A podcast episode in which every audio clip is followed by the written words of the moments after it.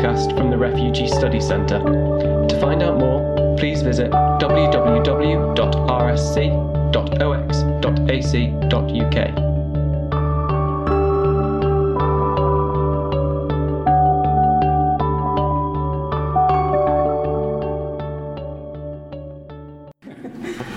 Okay, good evening. Uh, welcome all. Uh, I have to start with a reminder that uh, uh, next Wednesday will be the day of the annual Elizabeth Colson lecture, at which uh, Professor Alessandro Monsutti of uh, uh, the Graduate Institute of International Development Studies in Geneva will be speaking. So, uh, which means that actually this event tonight is actually the last in our short but uh, intense and uh, uh, extremely interesting series uh, of presentations on the future of the common European asylum system. Um, and in order to round this off, we have the pleasure of having tonight with us uh, Professor Hélène Lambert, who is Professor of International Law at the University of Westminster, having previously held lectureship at Bristol, Exeter, and Brunel, and actually having held also a visiting fellowship here at the Refugee Studies Center in 1999. Hélène is a regular consultant for the Council of Europe, served briefly as a protection officer for UNHCR as well. She has published numerous books, articles on refugee laws and human rights, including Seeking Asylum in 95, The Limits of Transnational Law, co-edited with Guy Goodwin Gill a couple of years ago, and International Refugee Law, uh, also published in 2010. There's actually a uh, book coming up soon at Cambridge University Press that Hélène is co-editing uh, with um, uh, Jane McAdam and Mary Ellen Fullerton, and I mention it because she will probably refer to it in her presentation today on the global reach and global impact of uh, European asylum law. She has also co-authored a number of interdisciplinary publications, including International Law and International Relations, co-authored with David Armstrong and Theo Farrell, which is now in its second edition. So it is really a pleasure to have Hélène with us tonight to speak about the trans- transnational refugee law and the uh, CEAS. So I'll give you the floor now, Hélène, and a reminder to all, of course, we'll have some time for questions and answer after, afterwards. And uh, of course, a short reception will be held after the lecture and the discussion, if everybody behaves. So, Hélène, it's up to you. Thank you, Jean-François. Um, so, yes, this evening I'll be talking about two of my research projects. One that ended, um, and I'll be talking quite substantially about this one, which ended about two years ago. And then I'll link it to my new project, which I wish will be picked up by CUP, but at the moment is under review um, with CUP and Touchwood. It will go as planned. So, really the focus is transnational refugee law within the EU and beyond the EU. Um, so, as a general introduction, since the mid 20th century, the boundaries between international and domestic and between state and non states have steadily eroded. Now, this is not simply in terms of the proliferation of international rules with a growing domestic effect it is also in terms of law, and international law in particular, and practice in one state shaping the law of another state. And this is generally done through transnational connection or trans state connections. So I'm trying to get you to look at the presentation tonight in terms of horizontal links across state boundaries. Horizontal links between legislators, regulators, judges, and interest groups. And these are increasingly shaping how laws are framed, interpreted, and applied. This has led some international scholars um, working from the American liberal tradition, particularly Anne-Marie Slaughter, to declare the state of an emergence or the emergence of a new world order based on a complex web of trans governmental networks.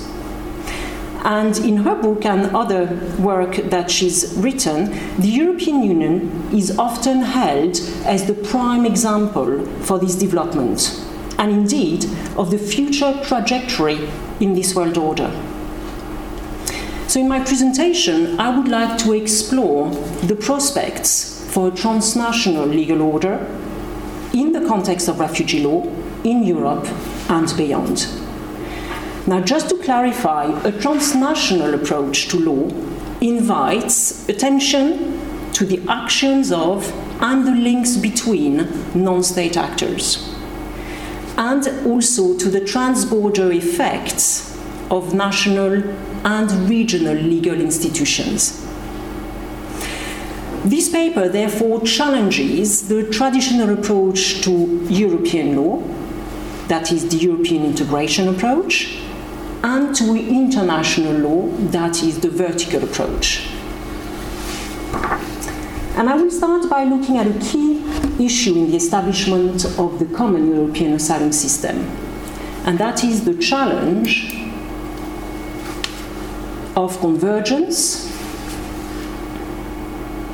Yes, that's the one. The challenges uh, of convergence and the necessity of a greater transnational judicial dialogue within the European Union. Now, since the Single European Act of 1985, but more precisely, the Tampere summit of 1999, EU states or EU member states have committed themselves to building a common European asylum system. That is, a common system based on legislation, common legislation on asylum, and this is to be built on trust and shared understanding, as these have been recognized by the European Commission as necessary elements for any common system to work. The interpretation and the application of these new laws depend to a large extent on national judiciaries. So I argue that the success of harmonization substantially de- depends on the development of common judicial understandings, principles, and norms concerning refugee matters. A comparative approach by judges appears to be essential for the development of a coherent system that is the common European asylum system. And for this to happen, a transnational judicial dialogue resulting in the use of each other's case law must exist between European judges.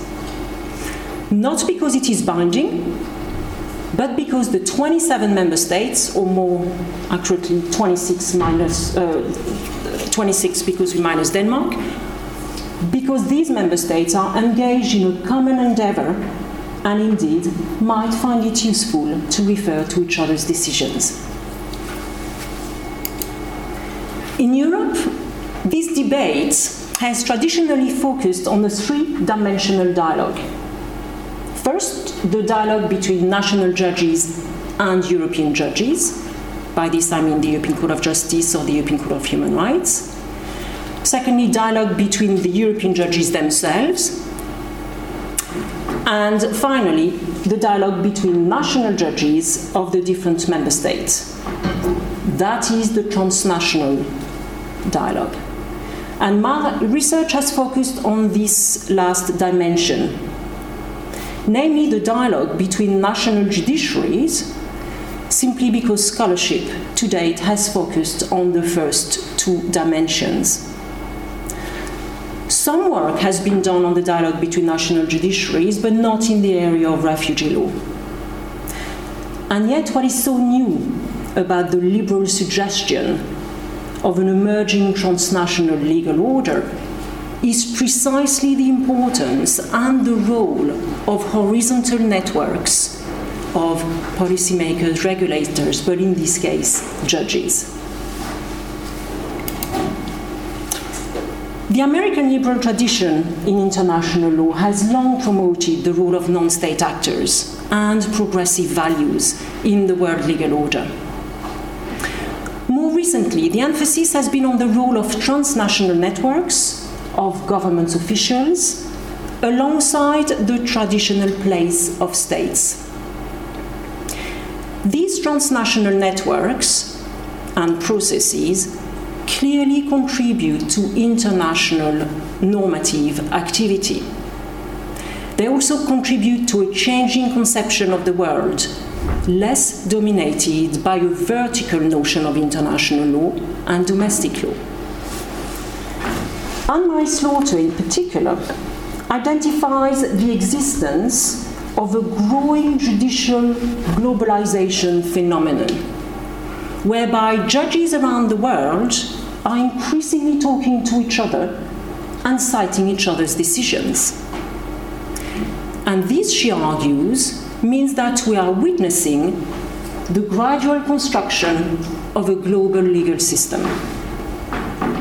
This global system is not just vertical as we used to know it.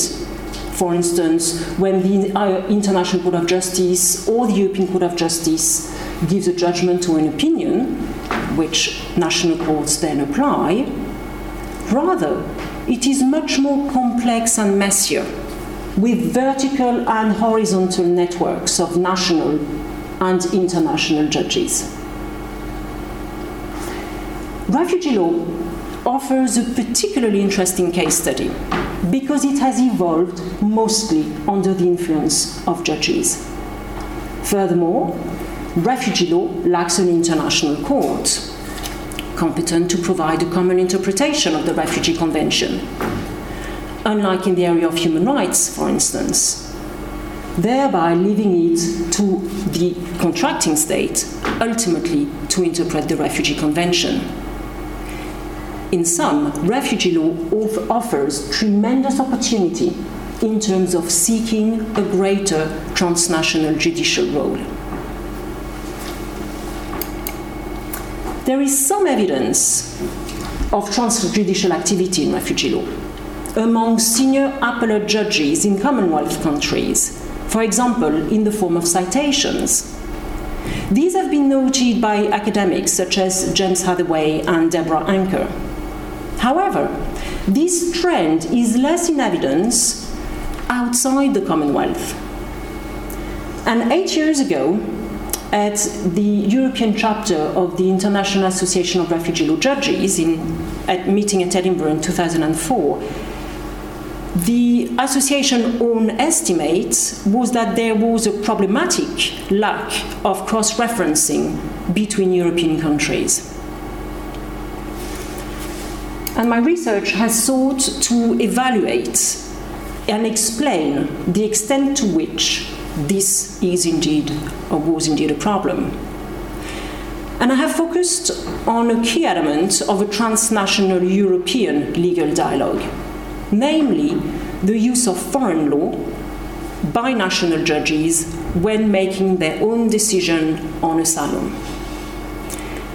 In a pilot project, I looked at two member states, France and the United Kingdom, as representative of key differences in legal tradition and culture within the EU in terms of civil and common law divide.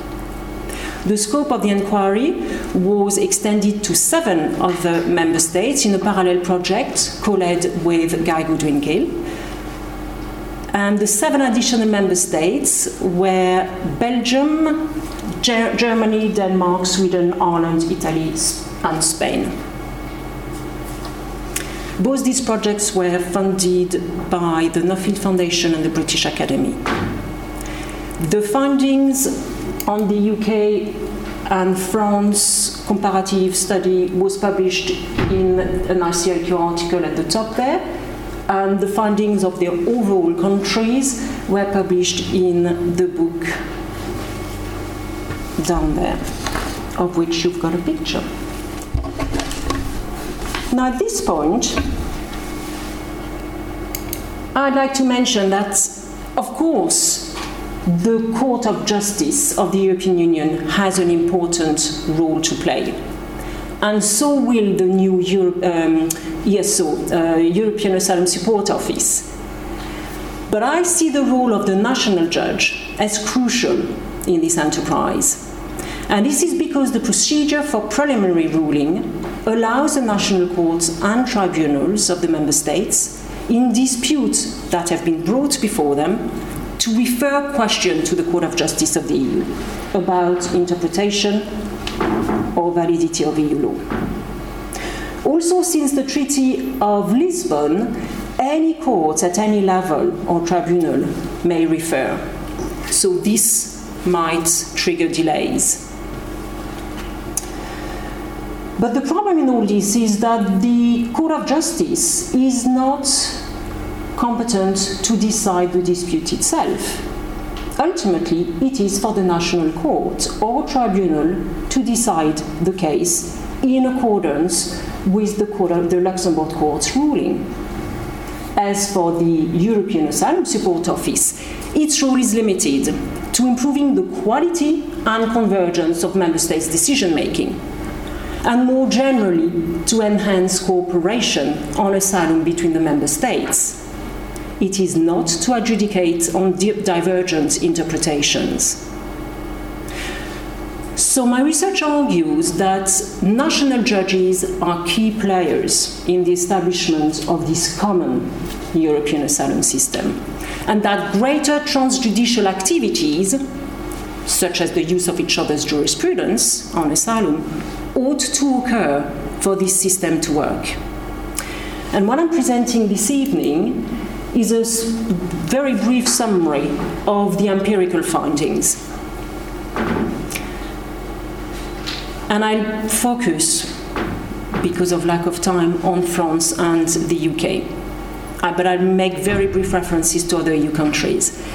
So, starting with the empirical findings, an examination of the case law in the nine countries surveyed, and that's up until 2008, revealed that national judges paid very little attention to how judges in other member states decide issues of interpretation and application of the 1951 Refugee Convention.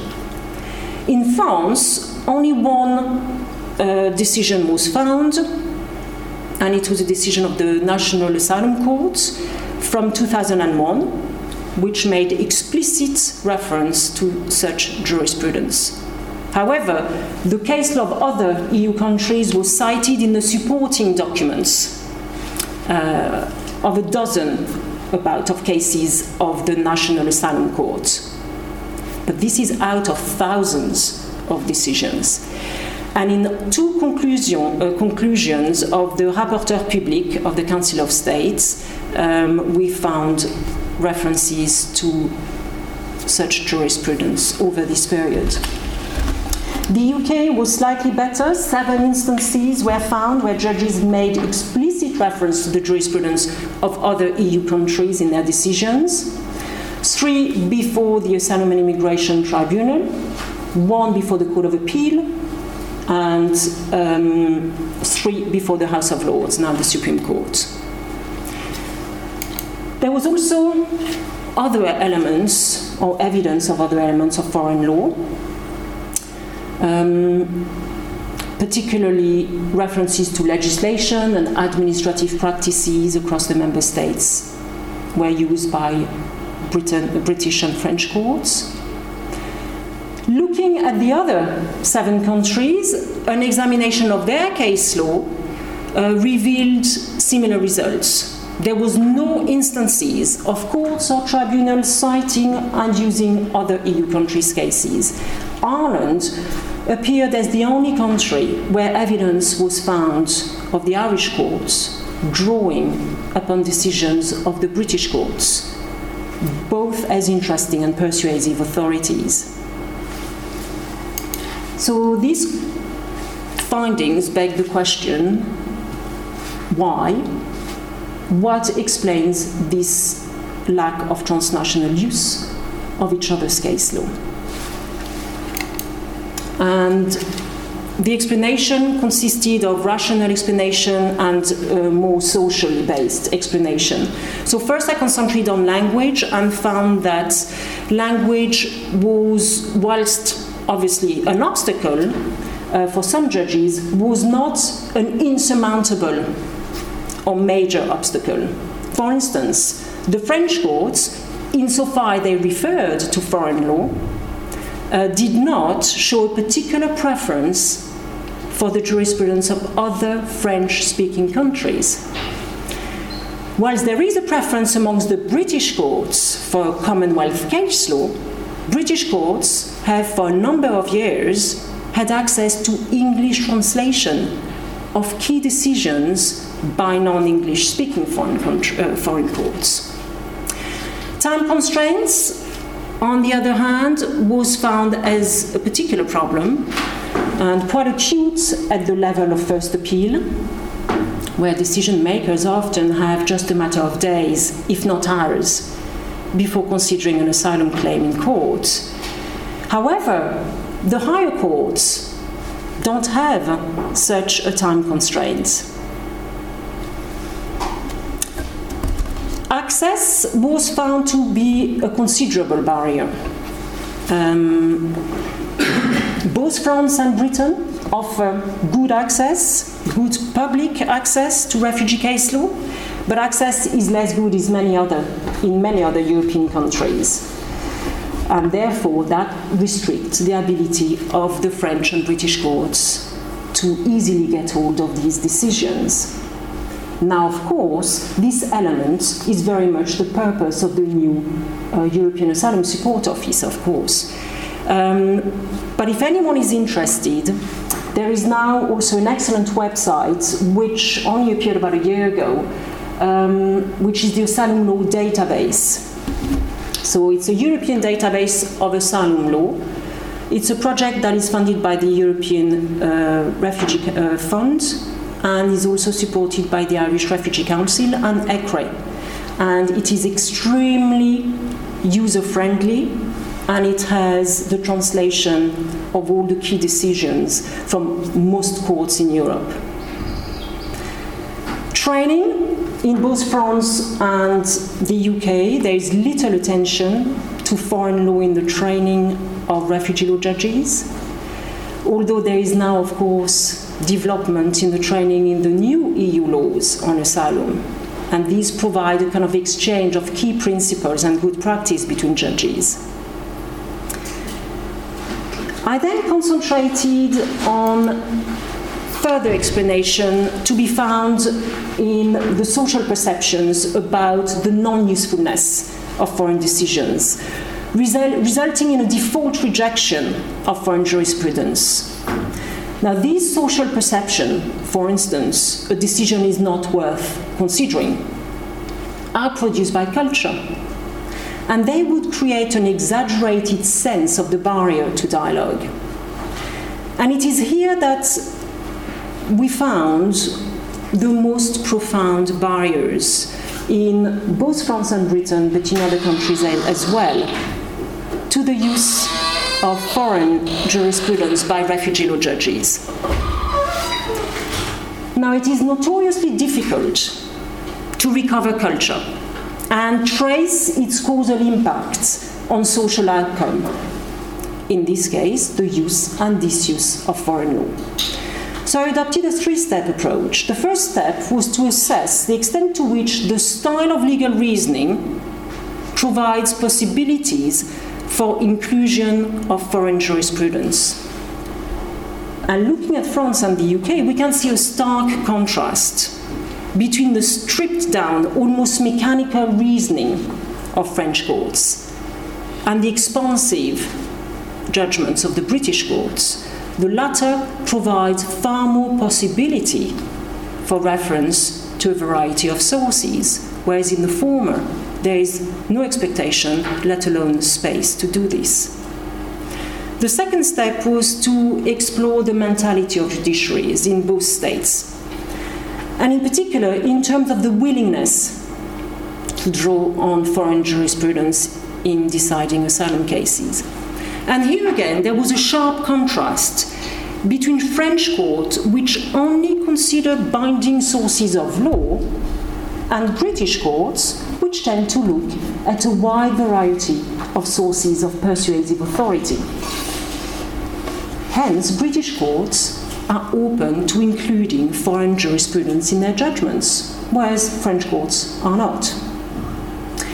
Here we may also note the difference between the adversarial system and the inquisitorial system, where in the case of the former, the, the judiciary is more dependent than elsewhere on the material that is placed in front of them. But many scholars, in fact, agree that judicial mentality constitutes an important obstacle to real harmonization between civilian lawyers and common lawyers, even on the basis of common texts. And I'm referring here to the work of Pierre Legrand. And the finding in all nine countries that we were looking at confirmed this view. This was based on interviews and questionnaires in most countries. In all nine countries, there was a general belief amongst judges that other EU countries' practice is not worth referring to. The reasons for this belief varied from one country to another. And you can read the book uh, to, to get more about this. But I move on now to the third step of my approach. This was to a step to explore the domestic dynamics surrounding adjudication of asylum cases. And in particular, I was looking for evidence of other actors that might encourage the courts to consider foreign law. In both France and the UK, academics and refugee organizations are, of course, involved. Um, and they play a role in the asylum process. But more specifically, my research showed that academics are more interested in refugee law scholarship and more involved in asylum cases in Britain than in France. Whereas refugee organizations appear to have an increasing role in both countries. So, what is the challenge ahead when it comes to the common European asylum system? And what are the implications of these findings? Well, prior to the EU legislation being adopted in this area of asylum and refugee law, this area of law was primarily regulated by the Refugee Convention, that is, an international treaty, and by domestic legislation. The Vienna Convention on the Law of Treaties provides for state practice, including courts' decisions, to be taken into account when interpreting a treaty provision, such as the Refugee Convention. And you refer in particular to Articles 31.3b and Article 32 of the treaty. And I guide you also to the concluding chapter of the book written by Guy Goodwin Gill, is precisely about these issues. The British courts have often made use of these two provisions, but they have tended to concentrate on state practice of Commonwealth countries, so from the practice of countries outside the EU.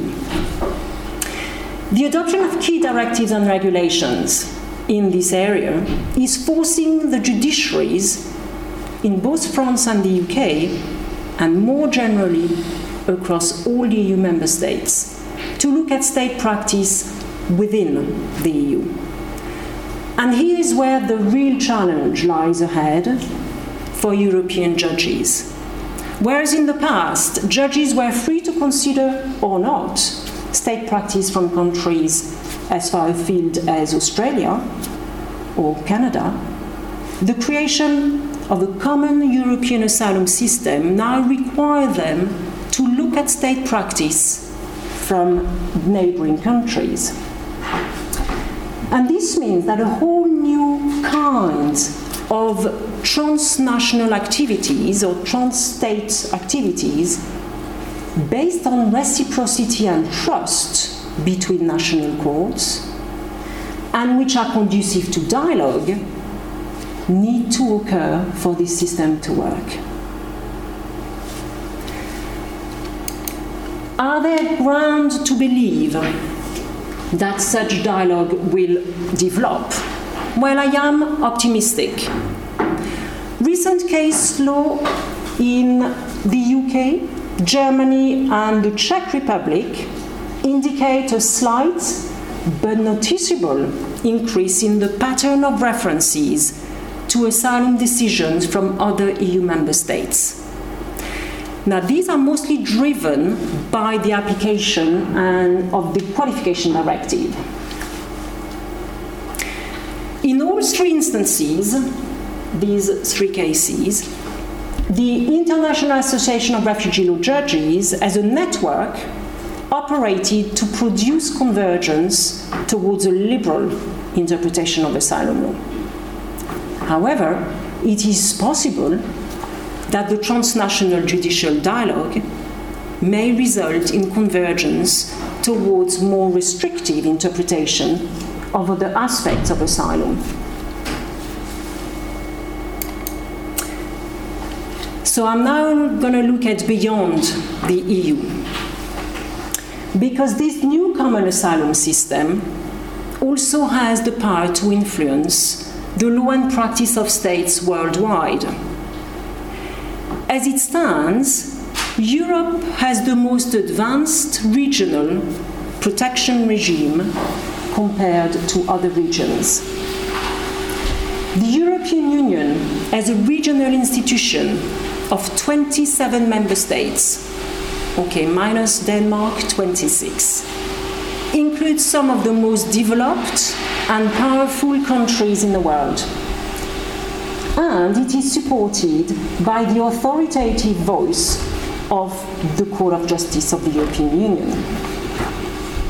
Now, this system is bound to exert considerable, considerable influence beyond Europe. In a collaborative project on the global reach of European refugee law, which is ongoing and which Jean Francois Durieux, present here, is one of the case study chapter. In this project, I raised the question how has the European protection regime, the common European asylum system, influenced national refugee law and protection practice around the world? Drawing on socio legal and international relation literature, constructivism in particular, on the diffusion of norms, nine case study authors were asked to assess the extent of influence, partial or total, as well as to determine the processes whereby emulation of the European protection regime has occurred. For rational reasons, need to succeed, or for social reasons, the need to conform. But more specifically, authors were asked to consider two basic emulation drivers. Firstly, new challenges and uncertainty. The idea being that when states are faced with new challenges and are uncertain about how to tackle them, they go and fish for ID.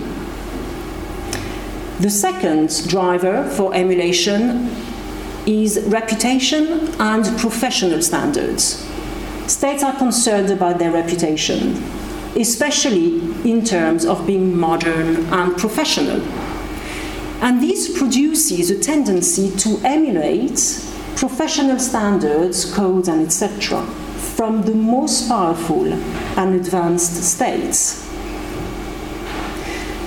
State emulation is also a process of norm diffusion.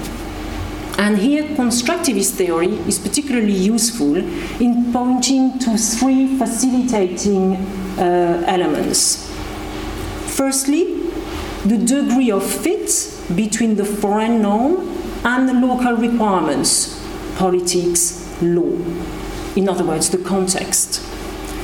Secondly, the presence and role of transnational legal or advocacy networks in transmitting these foreign norms. And thirdly, the role of advocacy groups and other stakeholders in pushing for the normative change from within the country in question.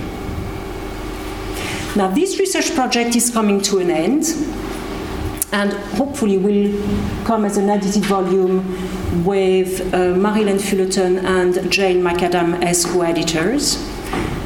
And although not all chapters have been submitted, there is clear evidence already that partial emulation in most countries selected in the project has occurred.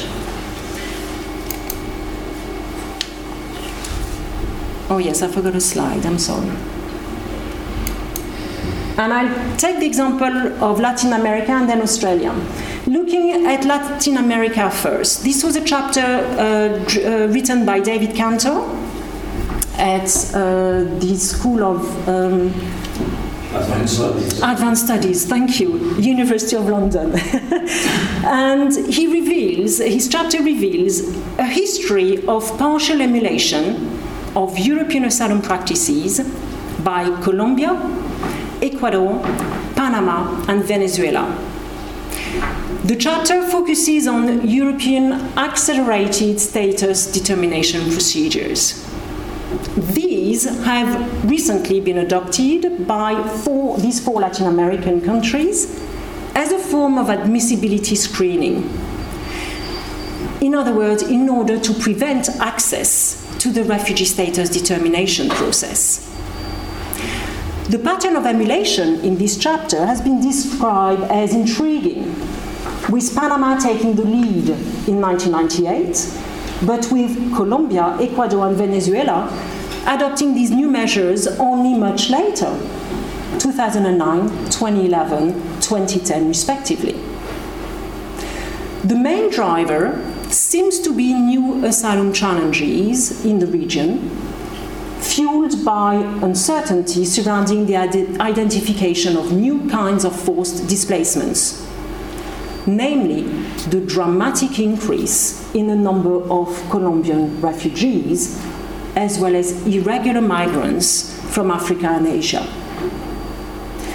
Two key facilitators were identified in this European influence First was the compatibility or the fit between Latin American and the Spanish legal system, as well as, of course, identical languages, which made, has made Spain, the Spanish legal system, or Spain, a direct source of inspiration. And secondly, the UNHCR doctrine, as well as its expanding role in the region. The chapter on Australia, written by Jane McAdam, reveals equally a complex picture of partial emulation of European notions in the Australian legislative framework, as well as some judicial decisions. And this is the case particularly concerning complementary protection where EU law and practice on subsidiary protection appears to have played enormous influence in Australia codifying its practice. And this is also the case of the notion of European safe third country. Interestingly, she notes other practices considered bad uh, in the EU such as those relating to transit processing centres, which failed in the EU, also failed in Australia. And McAdam discussions with regards to these centres provide a striking illustration of the global phenomenon of refugee lawmaking. Indeed, there is clear evidence that Australia's Pacific solution, which was created in 2001, was in fact a source of inspiration for the UK proposal to create such centres in Europe. The Pacific solution was itself reminiscent of the US offshore processing of Cuban and Asian asylum seekers in Guantanamo Bay in the 1980s. In this context, processing centers, explicit evidence that Europe, and particularly the common European asylum system, was found that these, um, this system should be used as a model for Australian legislative change. These examples in the Australian chapters also clearly show that the local conditions, such as the absence of a Bill of Rights in Australia, but also the absence of a regional human rights treaty, like the European Convention on Human Rights, have played a crucial role. The result being that emulation from Europe is only partial, and emulation is clearly driven by new challenges in Australia, having to cope with an increased number of mixed flows of refugees. And then McAdam's chapter goes on to identifying more clearly the facilitators, being the domestic courts, the Department of Immigration, submissions by NGOs, the UNHCR, and academics before Parliament in committee hearings, during the development of legislation and policy, and finally, travel and personal connection, for instance, at ministerial level. Further examples of partial emulation can also be found in the chapter on Israel and in the chapter on Switzerland. That's hardly surprising. The United States also identifies emulation, although being the United States, it doesn't accept the fact that it is emulating from anywhere, since, after all, it is the center of the universe. But nonetheless, partial emulation is found there too. So, in conclusion, and to come back to the transnational legal approach, it appears to have limited application in the context of EU asylum law within Europe. In most EU member states, judges rarely use each other's decisions within the EU. This means that the influence of foreign law across Europe in this area is still minimal. There is limited transnational legal activity. But the transnational legal approach is important in highlighting a central problem in the emergence of a common European asylum system. The need for, and yet lack of, use of national jurisprudence across the EU. And here lies the usefulness of the transnational legal approach. The point is where traditional international law focuses on the role of the states in international lawmaking, in this case, in the creation of the common European asylum system. The transnational law approach highlights the kinds of trans state activities that need to be happening for this system to develop effectively and coherently. The role of networks such as the International Association of Refugee Law Judges, is proving to be key in this enterprise. Moving outside of Europe, the transnational legal approach becomes very relevant. EU asylum law and protection practice is diffusing, it is spreading. Pathways may be direct one way transfer or complex path, reciprocal influence, or even re exports. Transnational networks like UNHCR clearly play an important role in this activity, but so do a variety of other actors. Local requirements, the context, is key in understanding the extent to which states outside the EU emulate European law and practice in this area. Crucially, this picture of diffusion and partial emulation should enable us to reach a better understanding of international protection in terms of the relationship between international norms and national law and practice across the world. Thank you.